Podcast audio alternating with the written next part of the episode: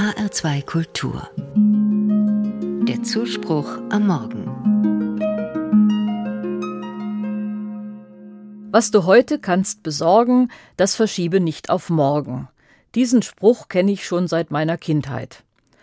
Ich habe mir angewöhnt, vieles sofort zu erledigen, damit es mich nicht so lange belastet. Doch schnell landen wieder neue Herausforderungen auf meinem Schreibtisch. Mein Freund Daniel lebt auch nach dem Motto. Ein Projekt an der Arbeit bindet ihn. Monatelang beschäftigt es ihn. Er fühlt sich erst frei, wenn er alles erledigt hat.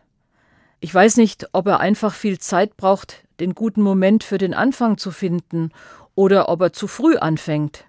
Auf jeden Fall sitzt er im Sommer dran in einer Zeit, in der seine Chefin im Urlaub ist.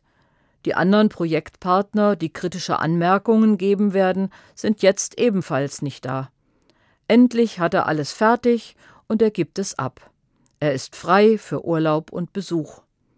Es vergeht viel Zeit, bis die Rückmeldungen kommen.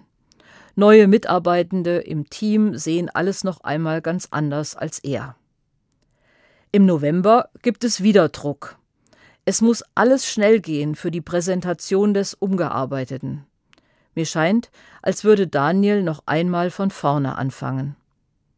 Wäre das nicht auch anders gegangen, in besserer Abstimmung aufeinander? In der Bibel gibt es einen Satz, der mir zu denken gibt. Er stellt das Sprichwort, was du heute kannst besorgen, das verschiebe nicht auf morgen, in Frage. Er lautet Für alles gibt es eine bestimmte Stunde, und jedes Vorhaben unter dem Himmel hat seine Zeit. Manchmal könnte es auch sinnvoll sein, eine Tätigkeit aufzuschieben. Gerade dann, wenn noch weitere Informationen kommen, Aufträge sich verändern oder gar wegfallen oder wenn noch gar nicht feststeht, was mit dem Ergebnis geschehen soll. Wer etwas sofort erledigt, begibt sich auch leicht in die Gefahr der Mehrarbeit. Der Psychologe David Rosenbaum hat dazu ein Experiment gemacht. Menschen wurden aufgefordert, eine vorgegebene Strecke abzulaufen. Dabei sollten sie einen von zwei mit drei Kilo Münzen gefüllten Eimer mit ins Ziel tragen.